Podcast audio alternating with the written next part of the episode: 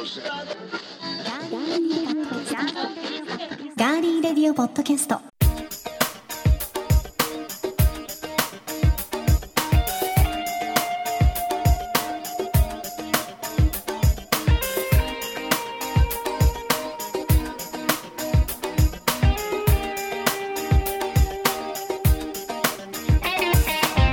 皆さんこんにちは。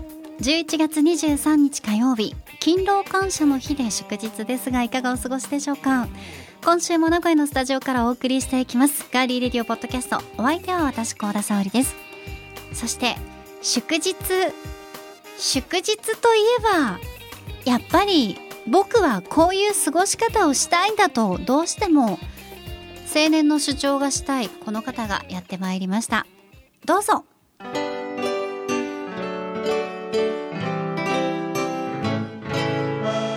皆さんこんにちは。番組ディレクターの足立です。青年じゃないですけど視聴させていただきます、えー休みの日はあの僕料理をゆっくりしながら、えーいろんなものを、えーお酒を飲む。それで日がな一日過ごせたらいいなっていう感じです。よろしくお願いします。最近作ったお料理何が美味しかったですか？あのインスタの方にちょっと上げたんですけど。ハンバーグとスパ。本当あれもあれも美味しかったんですけど、うんうんあの鶏の胸肉をソテーして、うんはい。でそこそれにあのクリームソース。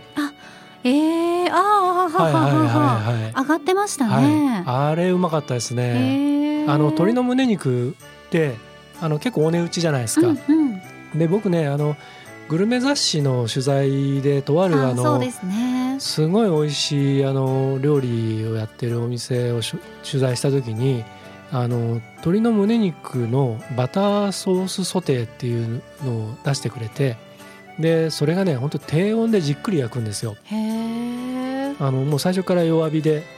なんか私も30分うん。あのフライパンでうん。動かさずうん。に焼くってやつやったことありますけど、むちゃくちゃ美め味しかったです。ちゃくちゃうまい。柔らかいし。あれですね、うん。やり方なんですね。そのお店も油敷かずにね、うんうん、あそう引かないです、うん。でこうん。う焼いてだんだんだんなってきた時うん。にちょっとバター入れてでバターをちょっとこうスプーンでかけてでちょっと別なフライパンであのクリームソースを作っておいて僕最近そこにピクルス入れるんですよ。あー美味しいですね。クリームソースにねちょっと熱通してうん。でそれをこうかけて。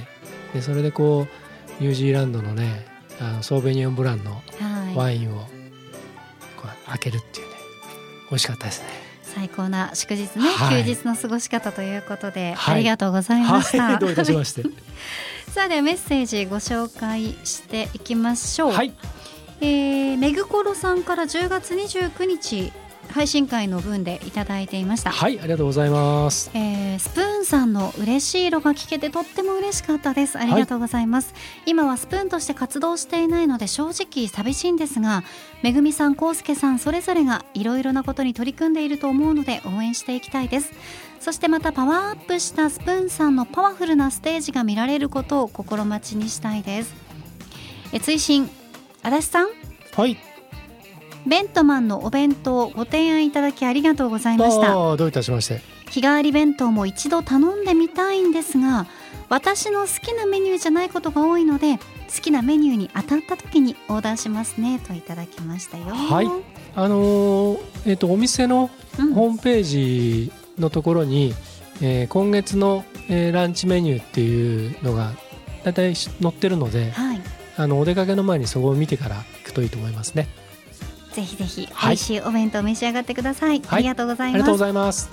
さあ番組へのメッセージは今聞いてくださっています。ガーリーレディオポッドキャストのページにメッセージフォームがあります。そこから送っていただくか番組のツイッターもありますのでぜひフォローしていただいてそちらから送っていただいても OK です。皆さんからのメッセージお待ちしています。では今回も最後までお付き合いよろしくお願いします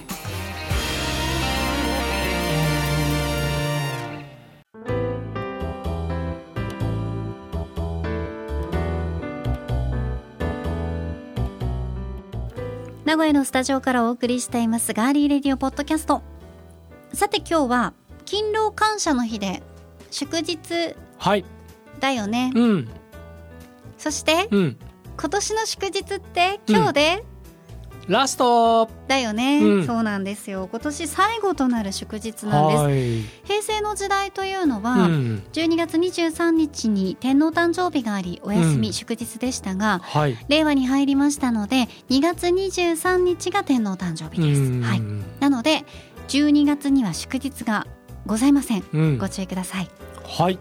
ちなみにうん。今年のクリスマスは土曜日です。うんお休みが合えばうん。平日よりもゆっくり過ごせる方が多いかもしれませんね。そうですね。イチャイチャしてください皆さん。そうですね、はい。下前。そうですよ金曜日イブだから、お泊まりなんかしちゃってね、うん。いいかもしれません。クリスマスがあだから25日が土曜日、そう24日のイブが、うん、金曜日。そうなんです。うん。めちゃくちゃ良くないですか？ああいいですね。ね。うん。ときめきたいですけど。ときめきたいね 本当にね、うん。二人していいねって言ってるだけなんでね い。いねって言ってる時点でダメだ。そうそうそうそうもう終わってるんですけどね。僕ら事実は終わってない終わってない終わってない、うん。言えるんだったらいいけどね。そんな予定がないというね、はい。感じですが、でもそんなクリスマスにプレゼントとして選ぶ方が多いのが手袋です。うん。はい、実は今日日本手袋工業組合が制定した手袋の日であることを知ってました？まあ知らなかったですこれ。でしょう、僕そうなんですよ。手袋の日なんです、うん、うん。これから寒くなり手袋が必要になる季節に向けてすでに祝日であった勤労感謝の日を記念日として制定したそうです、うん。そして手袋の日のキャッチフレーズは？愛を送ろう、そうなんです。手袋は中世においてうん愛情の印だったという説もあるぐらい、うん。その愛にね結びついてるそうで、うん。当時の騎士は女性にもらった手袋というのをうん。愛情の印としてうん。兜や帽子の中に入れて大切に保管していたそうなんです。だからこういうね説があるんだそうですね。少しあの手袋の日ってどうしてもうん。この勤労感謝の日が先に来ますので、うん覚えにくい記念日ではあるんですね。だから勤労感謝の意味勤労をたっとびうん。いつもこれたつとびうん。大きく言ってもちっちゃく言ってもいいんですね。はい。たつとびね、うん勤労をたつとび、えー生産を祝い国民が互いに感謝し合うとの思いから毎日働く自分自身の手だったりいつも頑張ってくれている家族の手にもねこう感謝しつつ、手を守る手袋というこの記念日という覚え方もいいかもしれないですね。うんなるほどね。うん。うん。そして手袋の綴りうん。グローブ。グローブス。グローブス、うん。両手ありますからね。先生先生もう一回お願いします。グローブス。はい、このグローブスの中には何が含まれてますか？綴り。Love L O V E Love Love Love この下の上上の歯の習ったんだけど難しいんだよね。うん、上の歯の裏に下先をつけて Love Love そうです。Love はい。はい。言えてますかね？はい。はい、グローブスの中には Good work ラブが ラブが含まれていますので、はい。やっぱりほら温かい気持ちを伝える。冬の贈り物にぴったり。な手袋。うんなるほどね、うんロマンチックだね、そうなんです。うんはい。だから今日の手袋の日に自分自身のご褒美にもいいんですよ。うん自分自身に自ら愛を与えるのもいいうんからそう,、あとは身近な人にこううん手袋のプレゼントっていうのもはいいいかもしれないですうね。ん、はい。これあのそのロマンチックな想像をちょっともうちょっと膨らますとあの中世の騎士がそのその兜とかね。女性からそのもらった手袋はい。をその、ね大事にしていたっていうのはすごくなんかわかる気がするんですよね。うん。だからその戦地に赴いたりしたりあとえ野営っつってねふあのこう寒い中でこうあのひ一晩過ごさなきゃいけない時にやっぱりこうその手袋をこう手につけた瞬間うんになんかちょっとこうねほっとするっていうか。あとはその相手のことを思い出す。うん思い出すとかね、うんそれをちょっとこう絵としてイメージするとあいいなと思いますね。ねえ、うん今年は手袋は新調しますか？手袋は僕普段はあんまり手袋しないんですけど、うん一応持ってるんですよ。そう私も持ってはいますけど、うんそんなにしないよね。あ二つは持ってるんですか？うん二つ革革のやつともう一個はすごい毛糸のこんなこんなごっついやつ。私も毛糸のやつは持ってるんですけど、うんうん革ってどうですか？あんまりちょっとこうなんか高いからうん買うのに、うんあどうかなと思いながらい革はつもね、あのね、うん、あの中途半端なやつはダメです。中途半端の金額のやつはダメ、うん。うん。でちゃんといいいいものを。いいやつは本当に手に馴染みます。ああお財布とかと一緒ですね、だからまあそれは好みもありますけどね、はいはい。だから逆に言うと馴染むまでがちょっとどうしても違和感があったり硬かったりとかうん。するのでそれでこう自分にどんどん慣らしていくんだったらいいと思いますけど、はい。うん、あともう今アウトドアブームなんであのアウトドア関連のところに行くと結構いろんなあの機能的でもありあったかくもありしかもファッショナブルでもあるものが、それこそワークマンとかね、うんうんうん。行ってもすごい可愛いのあったりするし結構これをきっかけに皆さんあの手袋をね一つあのアイテムとしてはい。手袋を買いに。ああ新見南吉のはい。ねハンダですよ。はい。半田のあの新見南吉記念館のあそことあります。こけら落としのプロデュース僕やりました、まだちょいちょいそうやってね、ずい。自慢を自慢をね 入れてきますね。おめでとうございます。いえいえ。ずいぶん昔の。はいずいぶん昔。はい。じゃあ皆さんも今年は素敵なグローブスはい。手袋を選んでいただきたいと思います。ラブを込めて。はい。ではここで一曲お送りします。スヌープでハピライ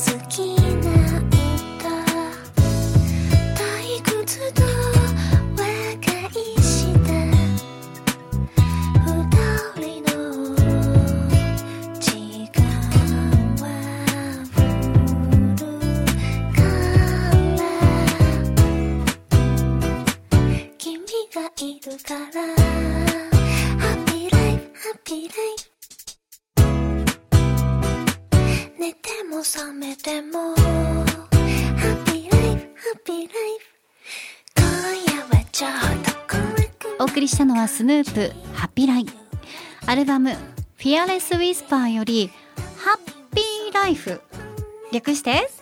ハッピーライあそういうことですね。はい。はい。スヌープさん今回初めてはい。ご紹介されるということですが私も知ってます、番組で紹介とか。昔昔ですけど。はい、あそうですそうですそうです。すけはい。ど大変人気で2000年代中期ぐらいから。うん、そうですね。じゃあまさにその時期です。はい。あ。の結構、えっと横浜が拠点なのかな？ええ、でもともとその、えっと神戸出身の美紀子さんがボーカルをしていてすごいねあの歌うとそのウィスパーボイスはい。なんですけど喋るとねチャキチャキの神戸っ子みたいな。関西弁なの？そうそうそうそう。えー。でその彼女はあのポッドキャストをずっと2006年からやっていて「しゃべりまクリスティ」というですね。大体15分か20分ぐらいの、はい。うん、で現在もずっと続いてるんですよ。ええもう800回ぐらいやってるのかな。すごく、あの番組も楽しいですしはい楽曲も、あの素敵なので、あのこれを機会にね両方とも聴いてもらえるといいなと思います。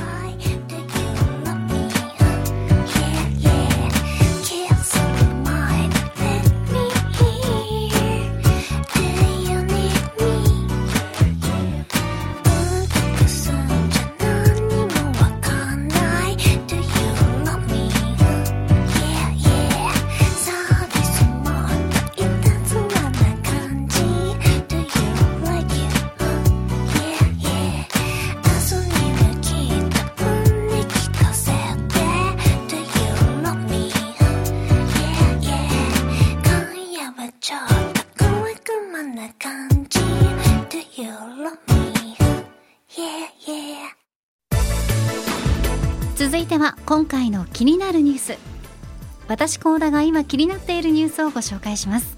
それではニュースセンター幸田さんお願いします。はいお伝えします。政府は新型コロナウイルス感染の第6波の対策として無症状者の PCR 検査と抗原検査を無料で実施する方針を固めました。また第6波に備え希望する軽症者全員をホテルなどの待機施設に滞在させるため都道府県に施設の準備を要請する考えも明らかにしました。以上ニュースをお伝えしました。ありがとうございました。それでは続きましては備えあれば憂いなしのコーナーです。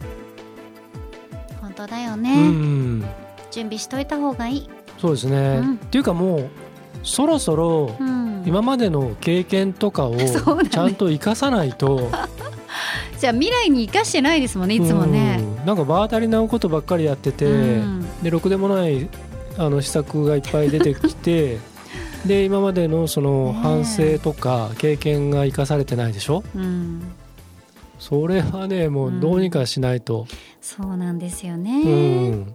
補足していはいきますと、お願いしますまあ本当にまさに足立さんが言った通りです。陽性者を早期に発見するとともに重症化を防ぐ狙いがあるので、うん。だからこの経験を踏まえてということでこれが対策が出てきたんですね。はい。まあ、政府は第6波に向けた総合対策にこうした方針を盛り込む意向を示しておりまして、はい。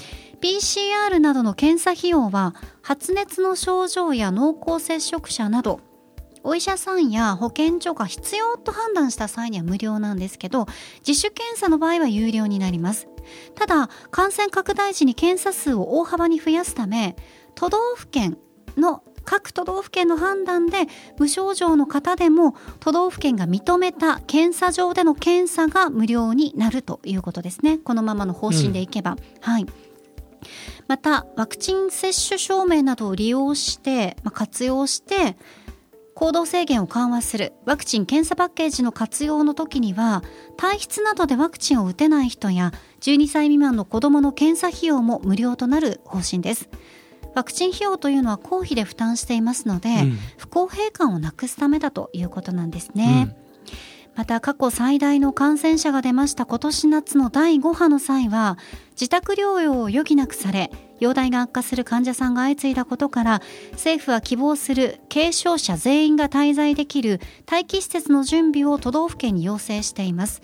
ホテルのほかプレハブなどの簡易施設も認める方針で感染が拡大した際即座に設置できるようにするということです。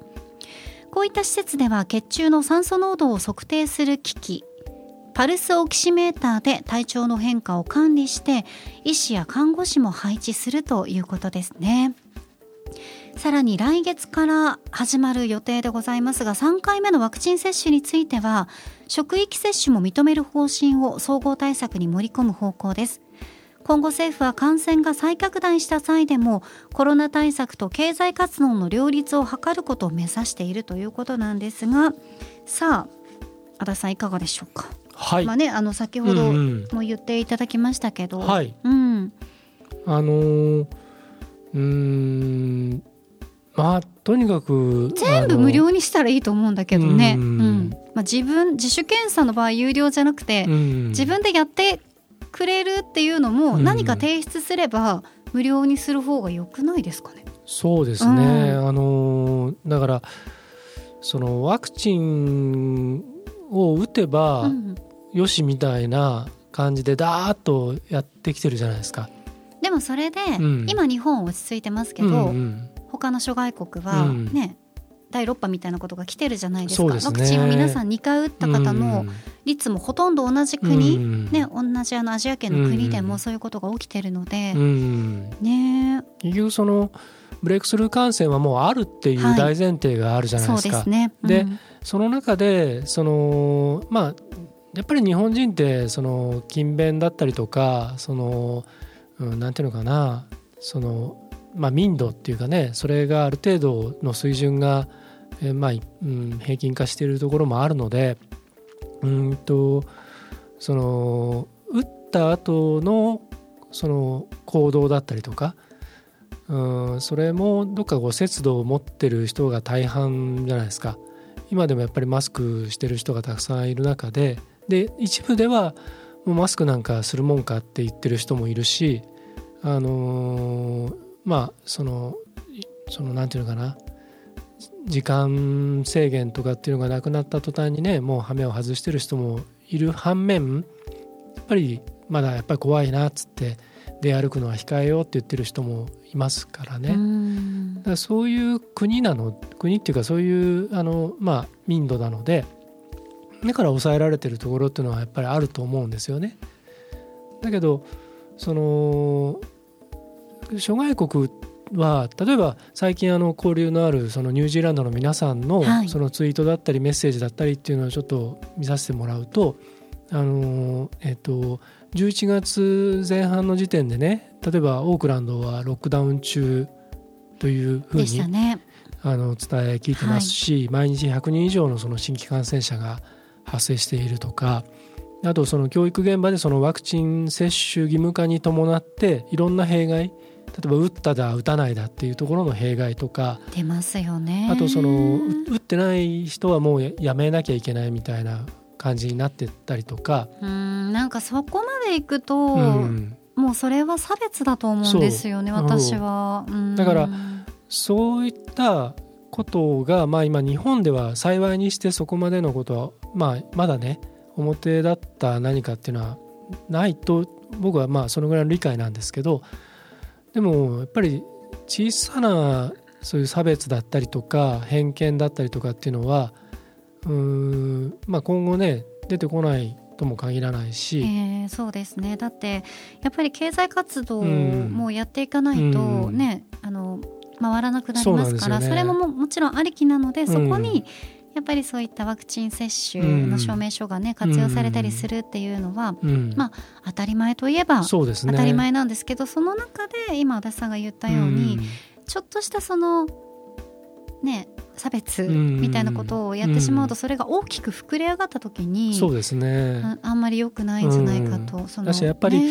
あのうんまあちょっとそう批判めいたことになっちゃうんですけどやっぱりメディアの報道の仕方っていうのはもうもう全然変わっていかないのでその政府とかその自治体とかのその施策だったり方針だったりあと実際やってることがなかなかその父として進んでいかないのとともにいろんな反省が生かされてないってさっき僕言いましたけど、うん、それを報じる側のメディアが割とこうただただただね書き立ててるだけだったりとかあの、ね、間違った情報も出してたりするので。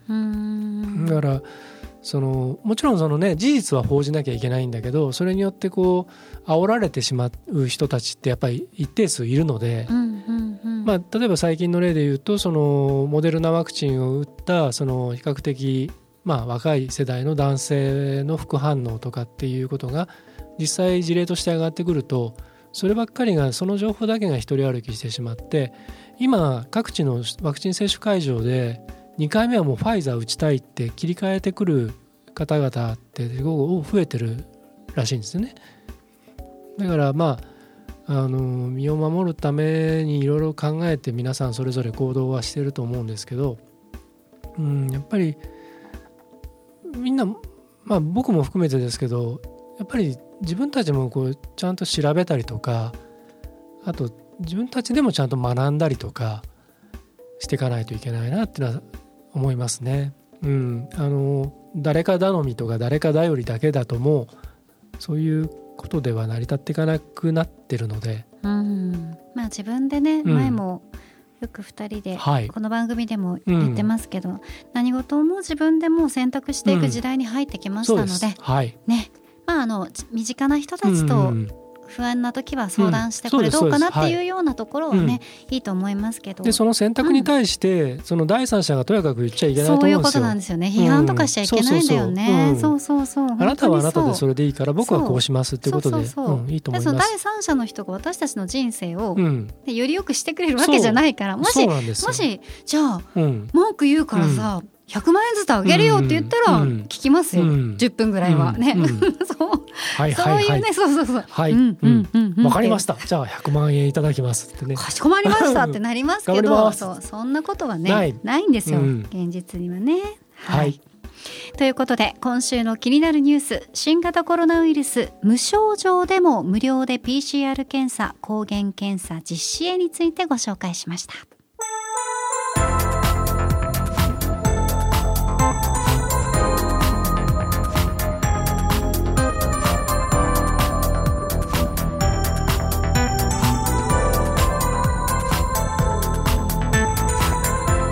名古屋のスタジオからお送りしてきましたガーリーレディオポッドキャストエンディングのお時間です。はい。さあ皆さんに聞いていただいておりました YK ホールディングスプレゼンツガーリーレディオポッドキャストミクスサラン25風向きを変えろは先週11月19日に配信最終回を配信いたしました。はい。皆さんどうもお聞きいただきましてありがとうございありがとうましたございます。6月4日から毎週金曜日に全25回にわたって YK ホールディングスグループの23社紹介してきましたよね、はい。なんか長いようで短いような、うんあっという間だった気が私夏はの前から始まったわけだからね。ね。はい、アーカイブでも残っておりますので、はい。ぜひ皆さんこちらも聞いていただきたいと思います。はい。よろしくお願いします。よろしくお願いします。さあではエンディング恒例です。はいまるまるの時に聞きたいおすすめの一曲。はい今回のテーマは私が決めさせていただきました。はいじゃあ発表しますね。はいよく晴れた休日の朝目覚めにおすすめの一曲勤労感謝の日ということで、いいですね。はいじゃあ先行は高田さんにお願いしたいと思います。はいじゃあテーマ言いますよ。はいよく晴れた休日の朝目覚めにおすすめの一曲先行高田沙織コールドプレイイエロー。です。おーなんかねいね。えそうあのミュージックビデオがとっても好きなんですけど、あれが晴れてるとかいうわけじゃないんですけど、はい。なんですかね、うん。なんかすごいよく晴れた休日の朝とかにこういうなんかコールドプレイとかだったら、うん私でもわかるみたいな。どういうこと？わ言いたいかる言いたいことわかる。私でも私でもちょっとこうわかりやすく、うん。あの英語がまだ耳に入ってくるじゃん。あはいはいはい。わかる、うん。ビバラビダとかもこう、うんうんうん。英語が耳に入りやすいじゃん、はいはいっていうので、はい。あとこのメロディーがすごい好きな英語がこう耳にこう、ういなんかこう意味とかも含めて、うん。こう心地よく入ってくるっていうあのね意味はわかんない。意味わかんないんだけどちゃんとそれを調べたりするとすごく好きになる曲、へー。そうそうそうそうくやらびたいいよね。いいですよね、うんまあ、今回はイエロはいはい。ーでございますけれども、ね。いいと思います。はいはい、はい、じゃあいいですかねうんはいって言われましたね。はい。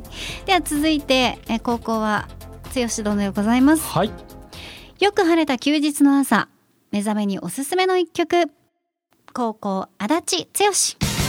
そよ風の誘惑オリビア・ニュートン・ジョンあら今週は二人とも洋楽です洋楽でねやってきましたね。Have You Never Been Mellow っていう年代なんですけど、うんもうこの曲がね好きで好きで、うんうんうんうん。はい。爽やかすぎて。うん。もうたまんない。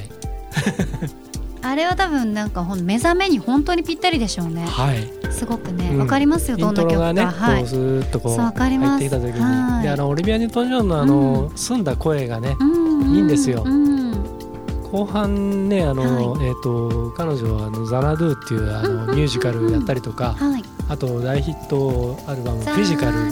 そうそうそうそうそう、フィジカル。そうフィジカルが出て、うんあの辺になってくるとちょっといろいろちょっとドロッとしてきて。ドロッとはしてないとは思いますけどね、うん。いやするんですよ実はいろいろね。してるんですか？はい。あのなるほど。うん。あのいろんな自然保護の運動を始めた頃からちょっとおかしくなっちゃったんですけど。はい。そうなんだ。でもあの最初の頃のね、はい。あの本当にあのなんか無垢な感じの。うんオリビア・ニュートン・ジョンいいですね。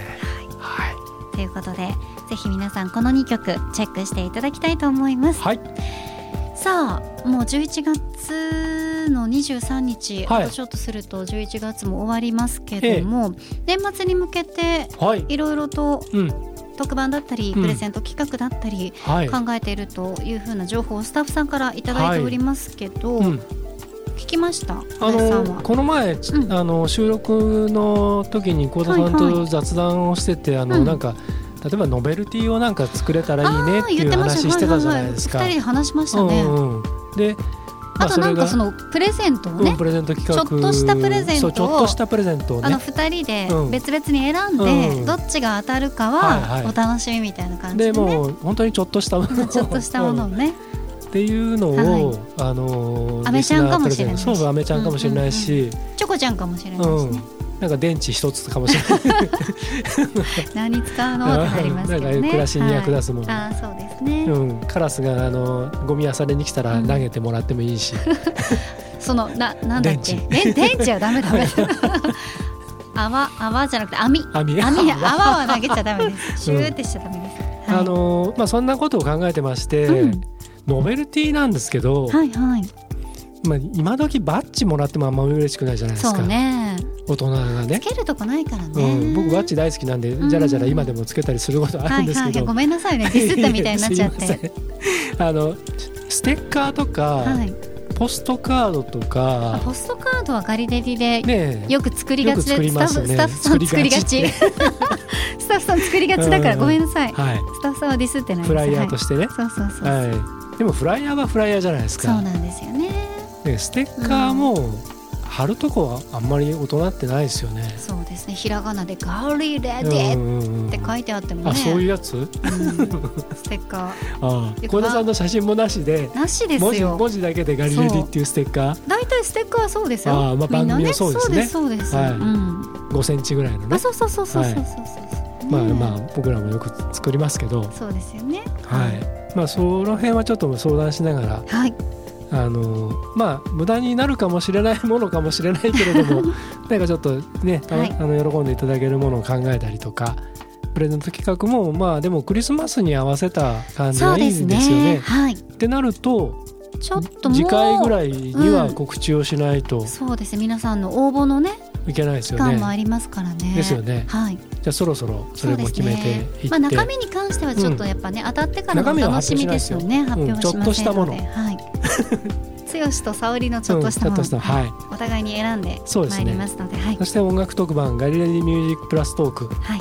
えーそちらだったりとか、あとあのねレクリエーションポート先週おさんと話ししましたの、ね、ね番組のコラボとか、はい。まあいろんな企画またあの来年に向けてはね、うん。あのミクソラ25的な、うん。新新たなそのスピンオフ番組とかっていうのもねね。またいろんな方に、ねはい、お考えていきたいと思いますので、はい。はい、これからのガリレディますます目が離せなくなりますよ。